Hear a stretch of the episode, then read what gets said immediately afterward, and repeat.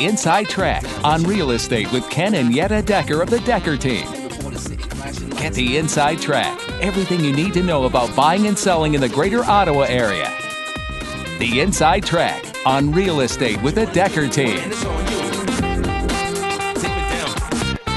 How to avoid buying your house back. That's the subject of today's show. It's such a different title. What's it really mean? What does it really mean? Well, you're going to have to stay tuned to the inside track on real estate with the Decker team, where Yetta Decker And Ken Decker, and I often talk about myself in third party. So don't even think that that was weird because that was really natural to me, even if it was unnatural to you. And so this show is really about what's natural and what's unnatural. Is it natural to buy your house back or is it unnatural to buy your house back? well, if you're selling it, right. the preference is probably not to buy it back.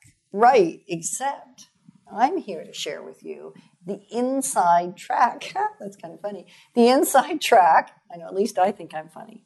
You are funny and creative Very creative. and beautiful. oh, thank you. I think this is a show about real estate. It And is. People like beautiful homes. They do love beautiful Yes. homes. And so, how do you avoid buying your house back? Strange title, and yet that is something that sellers struggle with really every time they have a potential offer, or every time they're in negotiation, or every time they put their home back on the market. So, and what we mean by that is when I have my home for sale and I'm in, as many times this happens, one of the most common is when I have an offer out, meaning I've received an offer and I've given it back to the buyer. So now it's out. So we've countered it. We've countered it. We've received an offer. We've countered it. There's lots of other situations. We're going to So- cover so lots at of stuff this today. Point, two people are buying the house. Right. The buyer, and this isn't a non-multiple offer scenario. So that's where the it's Yeah. kind of interesting. We still have two people, and that is the person that wants to purchase it to move in and call it home, or call it investment and call it home for someone else, and the person that's selling the home.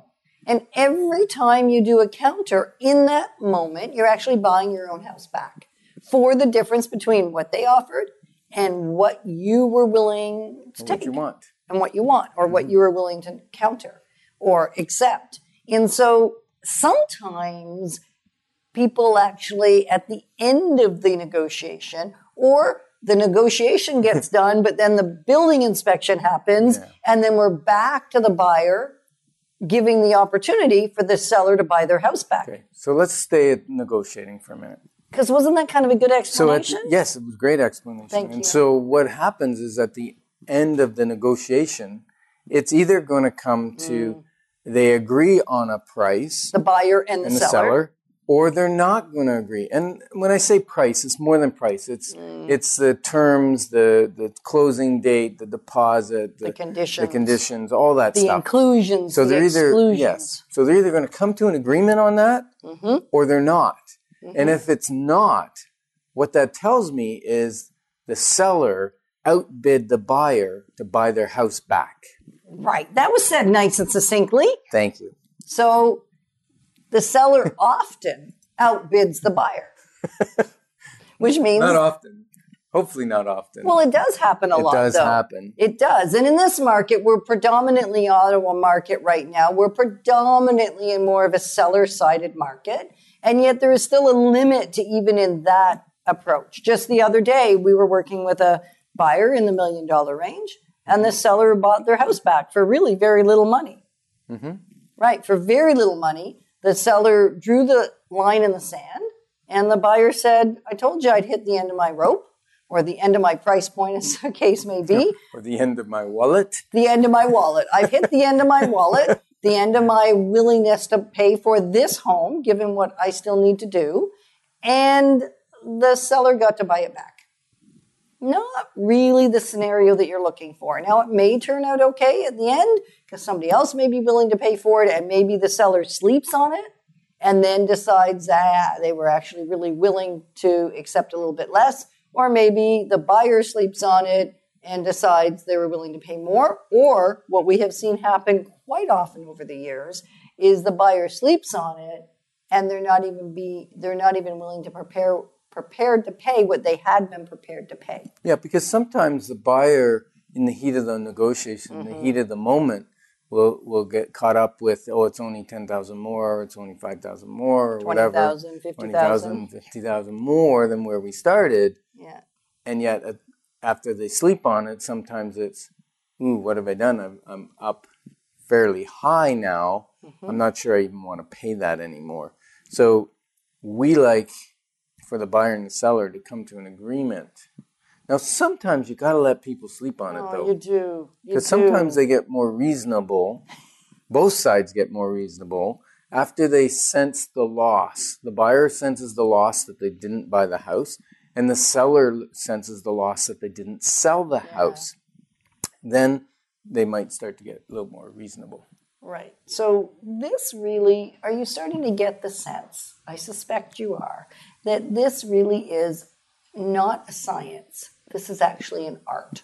This isn't the hard skill of negotiating. This is the dance, the soft side, the software, so to speak, the dance of how to navigate so that when a buyer wants to buy, he gets to buy, and when a seller wants to sell, he gets to sell and doesn't have to buy his own home back. Say the way you said it one more time because I liked it. I can't. Let's just say that the seller outbids the buyer in the negotiations well, to buy did. their home back. Yeah. And what I, what my brother taught me a long time ago in the stock market, if you buy a stock and it starts to fall, mm. if you wouldn't buy it at that price today, then you should sell it. So when the seller, if you don't want your house back at at price X, then you might as well sell it at price Y and get rid of it. Does that make sense? Use numbers. Okay, so let's say your house is for sale for 500,000. Mm-hmm. The buyer's willing to pay 475. You want 480 bottom line and you say, "Well, I'm going to buy my house back for 480." Well, if you wouldn't go out on the market and buy your house for 480,000 today, then you probably should take the 475 and run, so to speak. Yeah, don't run. Don't run stay stay available because if there's problems or things that have to be nav- navigated, I know, let's but do it's that. a great saying. Take the money and run. Yes, it is. It's a great saying, um, and it's not really like that. Yeah, well, recently we had someone come to us uh, for advice, right? On mm-hmm. they're they're separating, and the, mm-hmm. the, one spouse had offered them a certain amount of money, and I won't right. give the amount of money because it might, you know, don't want to disclose anything about the people. Um, and basically, we looked at the value of the house and we said, take the money and run. Right. we did say that actually.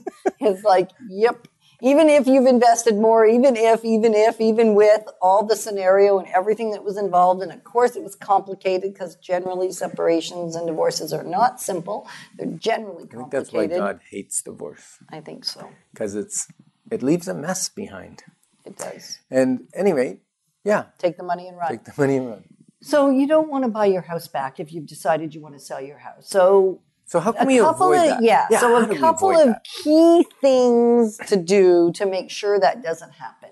In the negotiation, stay a little bit or stay a lot open-minded. Receive the the counsel that's coming at you. If you've had 40 showings and this is your first offer, you're going to handle that. We're going to encourage you to handle that very differently than if you've had it on the market for three days. We've had 20 showings and we have five offers on the table. Very different depending on where you have been and how you've been received in the marketplace. Yeah, or even if we've just been on the market for two or three days and we have an offer, we'll tend to be a lot stronger on that offer than if you've been on the market for 30 or 60 days and had 20 or 40 showings and this right. is the first offer. We got to take that offer very seriously. Right. So timing. Well, we so, take every offer seriously. Yeah, we do. Even the low offers, because here's what's really cool about the low offers. They sometimes generate really high offers, not from that person necessarily. Well, mind you, having said that, sometimes from that person. When there's now the, the awareness that there's another offer, that's come in. That From a first second buyer. from a second buyer. That first person that came in really low now all of goes, mm, I really do want that house. Do I still have an opportunity? And sometimes they've lost their opportunity. And sometimes they, they pay the most and buy it. Right. And sometimes they do. And sometimes it's the second one that's better than the first one. There really isn't a rule of thumb. People are saying, well, you know, how do I know based What is on a rule of thumb? That's a weird saying. Like you look at your thumb. What rule does your thumb have, right? What's a rule of thumb? Is that when you play thumbsies and you go No, do the little war? I don't think so. The one that wins is the ruler. Okay, so the rule of thumb is just a general rule. It's the way it typically is. So Okay. the way it typically is, is there isn't anything typical. There is no rule of thumb around whether it's a first offer, second offer, or sixth offer. I giggle every time you say that. What? Rule of thumb. I bet you're not giggling. You're well, actually, you probably are. You're probably giggling with Ken. yeah, I hope so. Yeah, okay. So the rule of thumb around which offer is the best offer when there's multiple offers and there's more than one offer is there is no rule of thumb. Now, the only part where there is a rule of thumb, stop The rule of thumb is there is no rule of thumb. for that. B. Okay, so there is a time where there is a rule of thumb, and that is from the same buyer. Now I've got the cameraman laughing, and so now I can barely breathe. Oh. Okay. Generally speaking, is that better? Yes, thank you. Okay. When a particular buyer brings an offer in, usually their second offer will be better than their first offer if there is someone else that also wants that property. So if you come in at 480, you find out there's somebody else that wants the offer, wants the house, although you can't be told any details of the offer. The only detail you get to be told is that there is one, or there is two, or there is six, or there is 10, whatever there actually is, must be disclosed to all parties that have interest in the property. And when you need to present by, basically. Well, you don't give the irrevocable away, even. No, but No. but they will tell you when they're presenting, so you want to make sure you give your offer before that time, or else you may miss out. Right. Except you still can't, even in a multiple offer scenario, as a listing agent, disclose what the irrevocables are on the offers because that is actually confidential to the offer and to the parties that are involved with that particular transaction, mm-hmm. seller and the buyer and the agents involved. Okay, So, we are so on a bunny trail. well, it's piggy trails because we don't do bunny trails. We do piggy trails. You know that. We're all about the wealth formula and building wealth. So we go on piggy trails, piggy bank trails.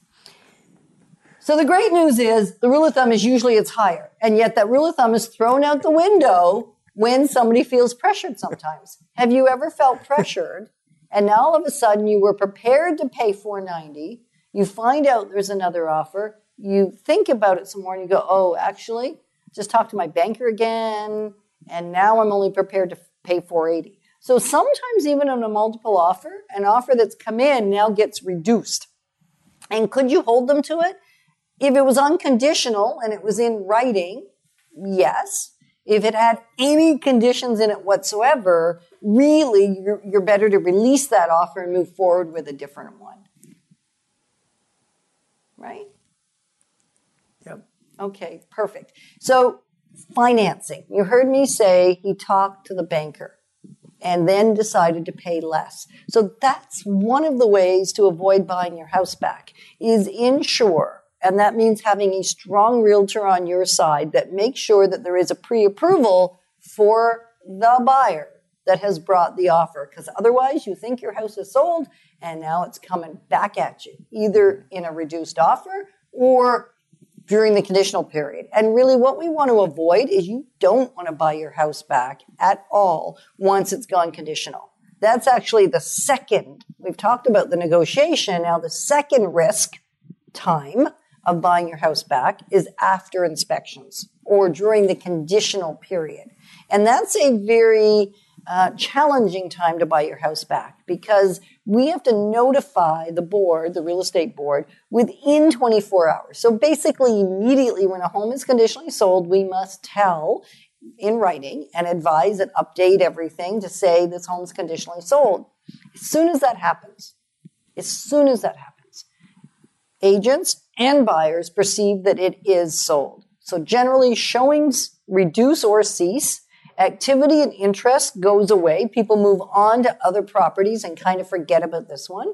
So when it's that conditional period, if in fact things come up during the inspection, somebody has an issue with their financing, which is the one that is most concerning, then the sale falls through. And the bad news, there is no good news here. There's only bad news in this scenario.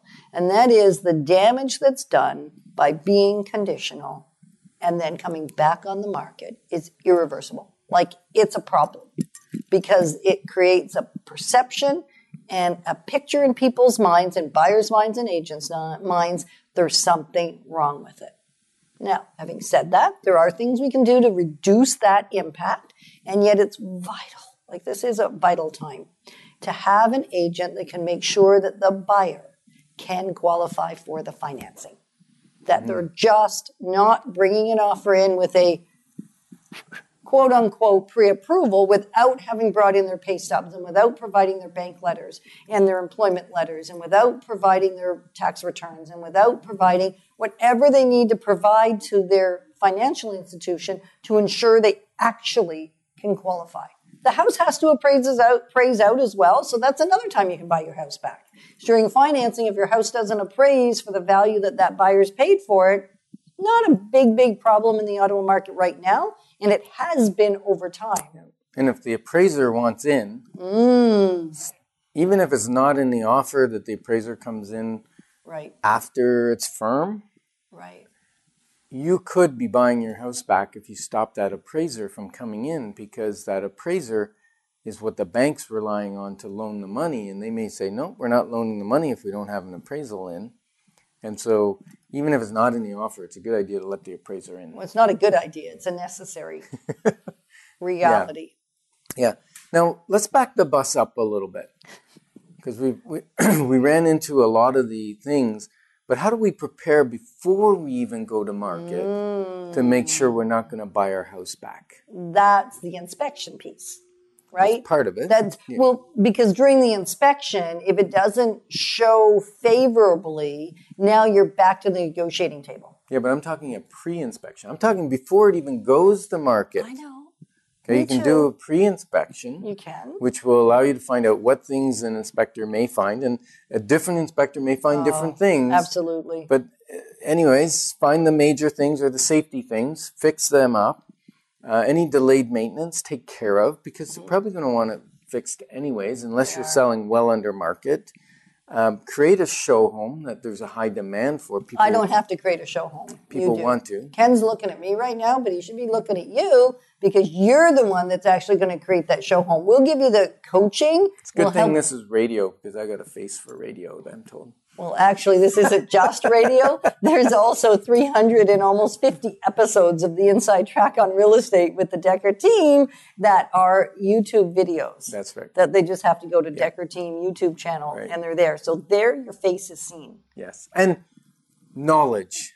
Be prepared with mm. knowledge. And one of the ways you can be prepared mm. is to ask for our ebook called Buying, Selling, and Investing Made Simple. Mm-hmm. And you can get that ebook by emailing us at info at deckerteam.com. And it has a lot of the tips and the insights and the um, behind the scenes truths that we've been talking about here. Because you've got to know that in half an hour, we're covering, we're hitting the high we're not hitting all the little tiny mm-hmm. details. There's way more we could share after, I guess, even between just the two of us sitting here, 55 years experience, add the kids, we're at 75 years experience of real estate expertise and reconstructing homes we're and building. 55 years of experience between the two of us. Mm-hmm. That's scary. That's funny. It's funny. yeah, it's funny. No, because I'm not that rule old. of thumb is funny. 55 years of experience is interesting. Okay, so now for our our our listeners who are on well and septic, right. you're selling your property. Mm. Most buyers now are doing a thorough inspection of the septic system. Well, they're not. They're inspectors. Well, yeah, they don't crawl in. They're there. paying for it. Yes, they They're are. well, the inspector doesn't crawl in there either. Not anymore. They used to. That's just crazy. anyway, and the uh, also your well. They'll do a volume test on your well. Now, there's not much you can do about those in advance. Knowing, you know, you might know you have a problem because your well is going dry or you're running out of pressure or that sort of thing. So expect you're going to have a problem. Also, with your septic, if it's really super green and lush and your lawn is dry everywhere else, you might have a problem because it shouldn't be super green and lush over the septic. It should be similar to the rest of the lawn. generally speaking. Depending on the type of bed you have, there are so many different things that could be taking place. And yet, most of the time, when people say, My septic is fabulous, it's working so well, it is beautifully green and lush. Well, and they think it's working mm. well because every time they flush the toilet, it disappears. Right. But that doesn't mean the system's working. No.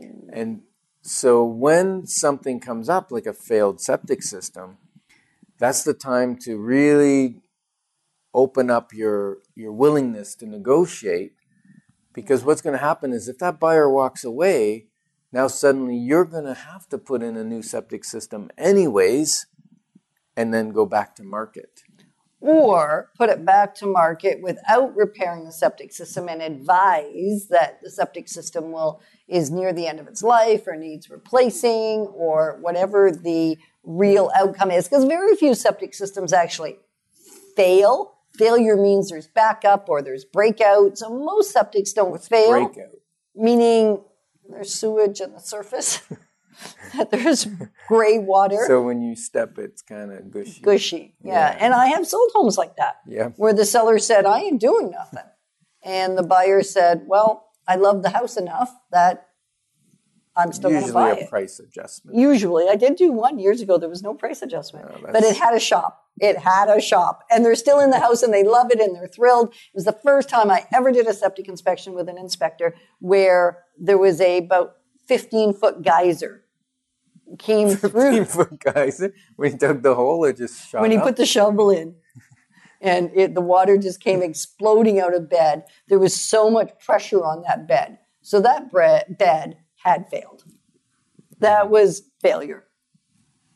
Yep it happens. Black gold. black gold uh-huh. So really most of the time you're not aware that there's issues with your septic. And people will repeatedly tell me because i always ask the question how old's your septic? When was it last cared for has it ever been inspected when you bought 10 years ago did you inspect it no no we just had it pumped and the guy said the tank was great well that's really nice and it's such a small portion of the mm-hmm. picture you can see some things in the tank you can see if the levels usually operates at the right level or not, just based on staining. You can see the condition of the dividing wall. You can see the condition of the baffles. There are some things you can see. You can see how much of the solids go onto the liquid side and all that sort of stuff. And yet, for the most part, you don't know when you have an issue with your septic. Probably 80% of the time, when there is an issue with the septic, there is zero evidence that there's a problem of any kind. Yeah. So let's So move it's off. negotiation let's season. move off of that smelly subject. Okay. Let's move on to um, the stickiness.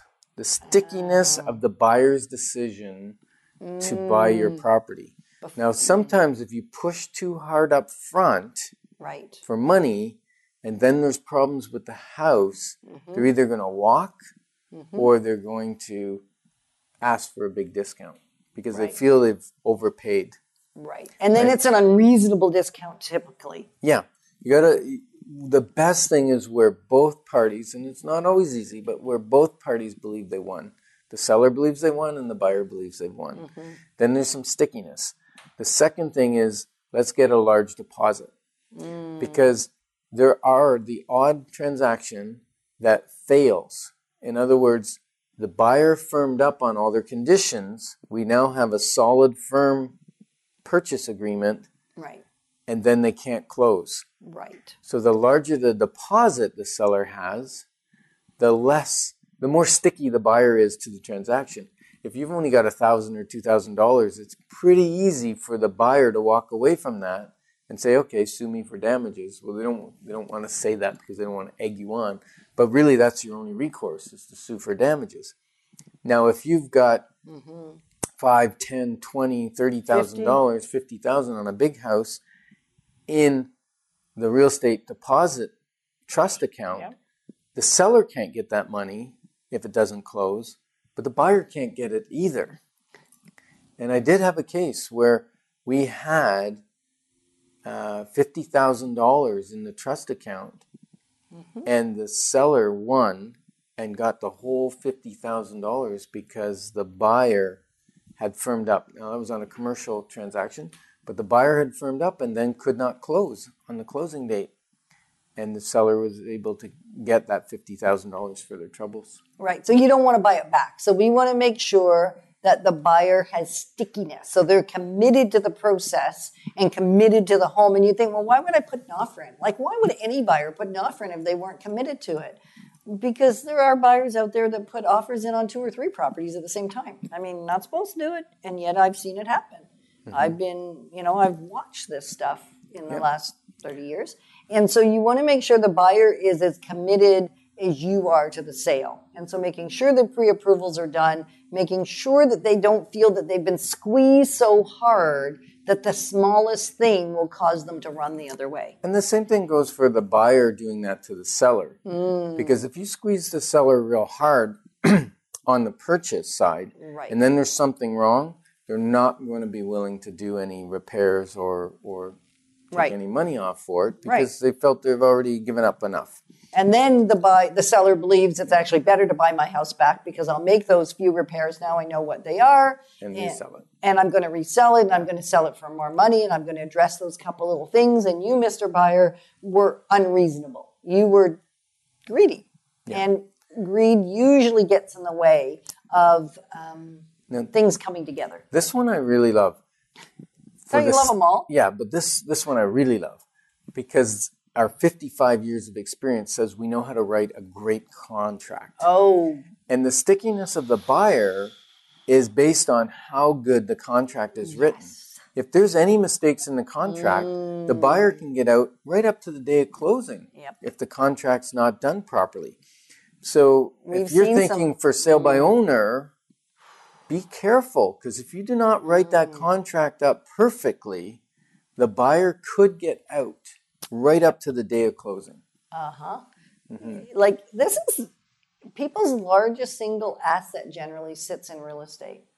So it concerns me when somebody leaves it to somebody that doesn't do this every day or that somebody hasn't done this hundreds or thousands of times because there are so many ways that you as a seller could end up buying your house back. And I don't want that to happen to you. So Not when you, want to sell it. not when you want to sell it. Otherwise, why would it be on the market? so if you have your home on the market or you want to put it on the market, it requires diligent, knowledgeable, intentional behaviors, checklists, process to make sure that you actually get your home sold. So if you're thinking this has caused some concern for me, call us. We'll have a conversation with you about it to make sure that you're not missing anything. Yeah. Get the expertise of the Decker team on your side. 613-860-4663 and give us a call. We'd love to sit down and chat with you. Don't want to buy your house back.